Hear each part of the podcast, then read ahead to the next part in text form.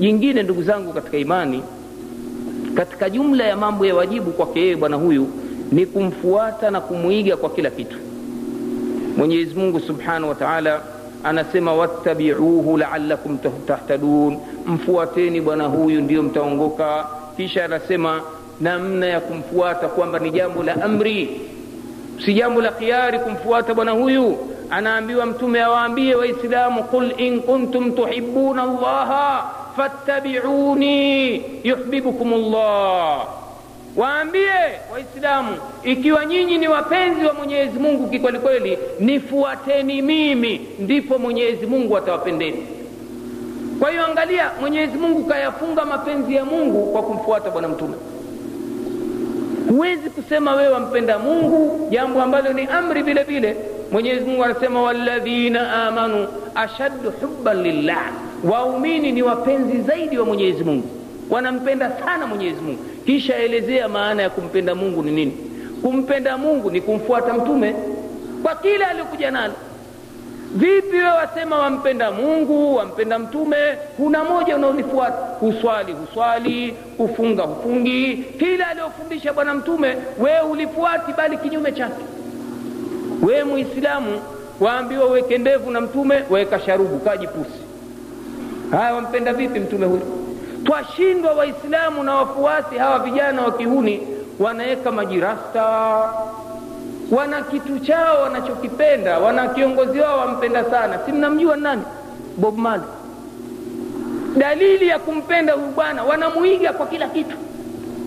Na ndiyo dalili ya mapenzi bwana. Ukiwa wewe wampenda mtu wamfuata hata mkeo kawampenda sana utakuwa kila anachosema wamtii nipe kanga kila mwezi utanunulia. Kaniletee kungumanga utamnunulia kaniletee wiski utamnunulia. Wampenda sana. Ndio tabia ya wanadamu. Anachokipenda atii tu. Basi sasa mapenzi sampulia ambayo yaelekezwe kwa mwenyezi mungu na mtume kwa sisi kumwiga na kumfuata. Kwa nini? Yeye ndiye ruwaza wetu. Yeye ndiye kiigizo chetu. Yeye ndiye modeli wetu. Mwenyezi mungu anamsifu. Bwana huyu anasema lakad kana lakum fi rasulillahi uswatun hasana. Amekuwa bwana huyu kwenu nyinyi ni ruwaza njema ni mfano bora wa kufuata. Uswa. Kwa hiyo ilikuwa ni wajibu wetu sisi kuangalia huyu bwana aliishiishi vipi kama tunavyoona wafuasi wa bob male michael jackson wako watu wafuasi wa huyu kijana baradhuli huyu jikafiri. Mungu amtoe katika ukafiri amwingize katika imani kwa sababu hatutakii kuwalani hata makafiri wakiwa hai. Huenda mungu akamwongoza. Kwa hiyo huyu mtu aiba na wafuasi watu wa mziki wavaa na viguo vifupi kisa michael jackson anavaa nguo fupi. Si mnaona visuruali wanaviita njiwa taibu wewe kama ungelikuwa wamwiga bwana mtume ungepata thawabu kwa kuvaa vinjiwa. Kwa nini? Kwa sababu vazi la mtume mwenyewe asema ilikuwa ni nisfu saa ni nusu ya muhundi. Akaruhusu waislamu wateremshe lakini isiwe chini ya tindi za miguu. Kuna watu wamwiga michael jackson kwa sababu ya kumpenda. Kwa hiyo wamwiga katika kila kitu mavazi namna anavyotembea anadunda namna hii. Kwa hiyo wewe mpenzi wa mtume angalia alikuwaje kuwaje bwana mtume. Kuna mambo huwezi kuyaiga pua ndefu. Taitwa wapi? Wala mtume hakutaka tumuige kwa pua ndefu. Au kwa rangi. Aa, tumuige kwa yake anayoyafanya ya dini. Kwa hiyo tuangalia mtume kiwiliwili chake alikiweka vipi? Nywele zake ndevu zake mavazi yake. Twamwiga namna alivyokuwa akila alikuwa anakula vipi? Tuwe na pupa waislamu kwa sababu tumeambiwa huyu ni ruwaza njema. Na hasa mwenyezi mungu anamsifia kwa kwa kwa kiji aya kidogo kabisa. Anamwambia innaka la ala khuluqin adhim. Hakika wewe una tabia bora kabisa. Hii imeleta tafsiri ya kila tabia bora. Hakuna mkweli duniani kama mtume. Hakuna mwaminifu kama mtume hakuna mpole kama mtume. Hakuna shujaa kama mtume. Sifa zote njema na adabu tukufu kapewa bwana huyu. Ukenda ukasema sijui nyerere shujaa kuliko watu wote do umekwenda na maji. Hujamwamini bwana mtume. Iwe nyerere shujaa akatuletea ukombozi. Shujaa kuliko watu wote umekwenda na maji. Mkweli kuliko mtume fulani tayari umekwenda na maji. Kwa nini? Huyu bwana akapata malezi ya kiungu ili awe mfano kwetu sisi. Na akishakuwa mfano ndio tumfuate tumtii. Ndiyo kheri na rehma itakuja kama mwenyezi mungu alivyosema. Tukitaka uongofu tumtii bwana huyu.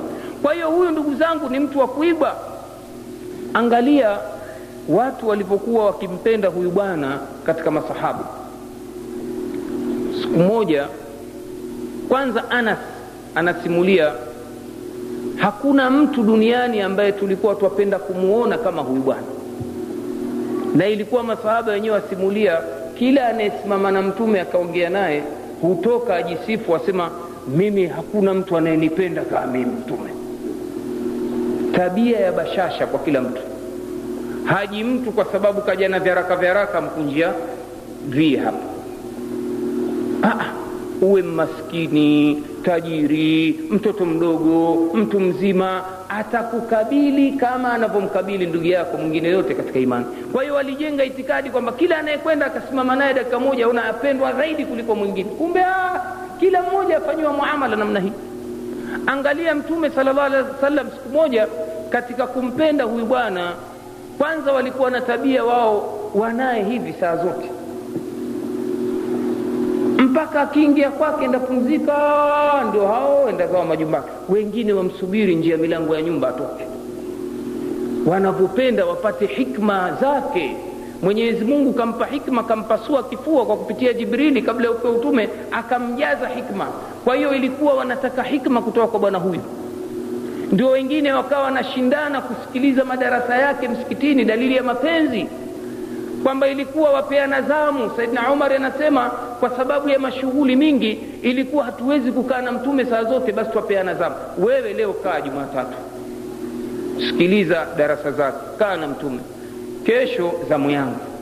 Kwa nini ilikuwa saa zote ni faraja kukaa na bwana mtume? Wanampenda. Na sikumpenda na kumfuata na kumtii kabisa kikamilifu. Siku moja mtume aliswali hadithi sahihi aliswali na viatu. Sunna hii pia imepotea. Sunna ya kuswali na viatu maadamu viatu si najisi ni katika mafunzo ya bwana mtume. Mtume ametuambia saluu fi nialikum. Wengine hawajui. Siku vijana wa sunna walipohuisha sunna hii tena kwenye swala ya jeneza kuna bwana mmoja akasimama tuangalia hivi. Mi nilikuwa napanga safu. La salali siku zote naambiwa answari makafiri leo nimeona mwenyewe tangu lini watu wakaswali na viatu? Mpumbavu mjinga huyo hajui hakusoma dini maskini. Hii ni hadithi sahihi mtume anasema khalifu lyahuda sallu fi nialikum wakhalifuni mayahudi swalini kwa viatu vyenu. Maadamu viatu safi chini havina najisi swalia. Hasa mfano wale wanaokaa sehemu ya nyuma ya msikiti ambako hakuna kapeti. Maanake msikiti wa mtume ulikuwa hauna kapeti. Mtume alikuwa hana uwezo wa kununua maji kapeti si haramu kuswalia juu ya kapeti msijenge itikadi kwamba nimesema ni haramu. Aa, zama za kheri zikija watu watumie kheri. Mtume aliswalia juu ya khumra yani kitu kama vile mkeka nini. Kwa hiyo najuzu kuswali. Lakini si vibaya mtu akaja na viatu aviangalie chini. Vina najisi. Kama ana mashaka sunna inasema avisugue mara tatu. Halafu aswalie utapata thawabu kwa kumwiga bwana mtume na kuwa khalifu mayahudi. Niambie leo niingie na viatu vyangu vipya nimevinunua dukani niingie hapa na vivaa na vitoa kwenye karatasi kama mtanitoa juu juu kama maiti na jenezi.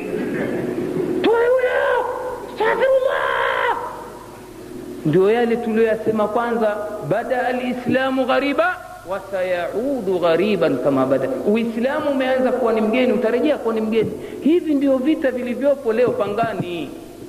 Kwamba vijana watakawaya mtume wazee wana mazoea.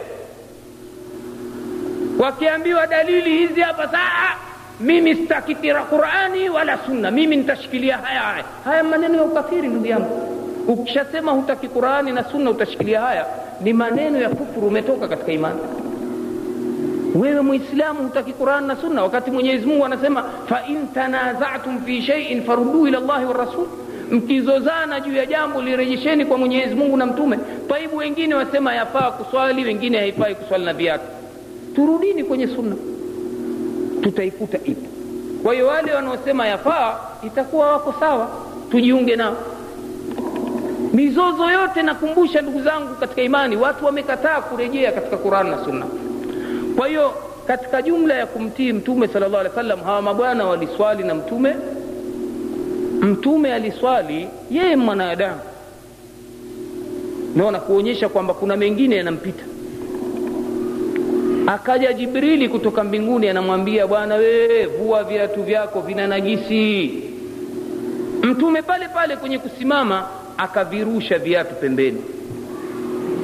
Wale mabwana masahaba katika kumpenda bwana mtume na kumtii wakadhania kwamba huu ni mtindo mtume anatufundisha wa swala kwa sababu yeye alikuwa akiwaambia swallu kama raaitumuni uswali swalini kama mlivyonia mimi nkiswali. Kwa hiyo leo twamwona mtume katikati ya swala avua na sisi tuvue. Mtume kufikia mwisho sasa atoa salamu assalamu alaikum warahmatullah assalamu alaikum warahmatullah. Aona rundo la viatu huku na huku. Malakum jama mna nini? Mbona mmevua viatu vyenu? Jawabu aliotoa nini? Babu yetu tumemwona avua. Aa, wewe tumekuona wavua na si tukavua. Angalia sab, na nini? Mapenzi ya bwana huyu yalivyokuwa makubwa kwa bwana. Ndio sasa imebidi yaweke sawa. Akawaambia jamani mimi kumbe nilikuwa na swali na viatu vilivyokuwa na uchafu.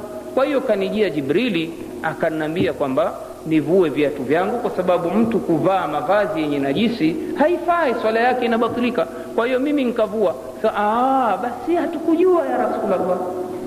ndona namna walipompenda bwana huyu.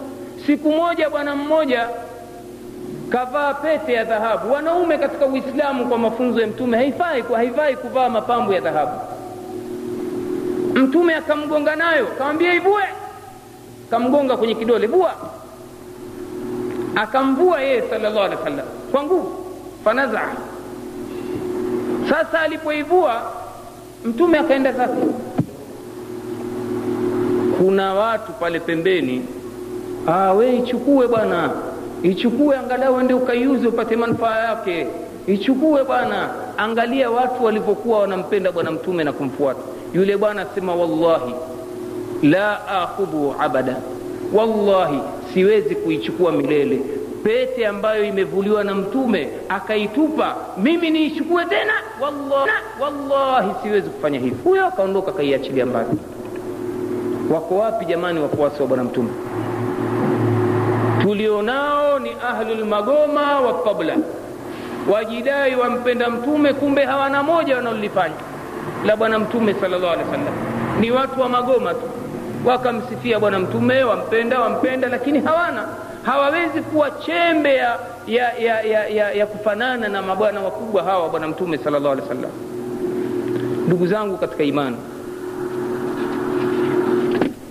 katika jumla ya mambo ambayo tunatakiwa ni wajibu kwetu sisi kumpenda bwana huyu kikweli kweli mahabbatan sadiqa mapenzi ya kikweli kweli kabisa.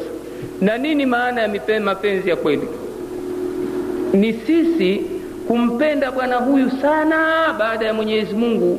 Yeye kuwa ni mwanadamu tunatakiwa tumpende kuliko watu wote. Mungu tunatakiwa tumpende kuliko vitu vyote. Mtume tunatakiwa tumpende kuliko watu wote. Sijui tunaelewana eh? daraja ya kwanza ya mapenzi makali kabisa elekezwe kwa mwenyezi mungu. Daraja ya pili ya mtume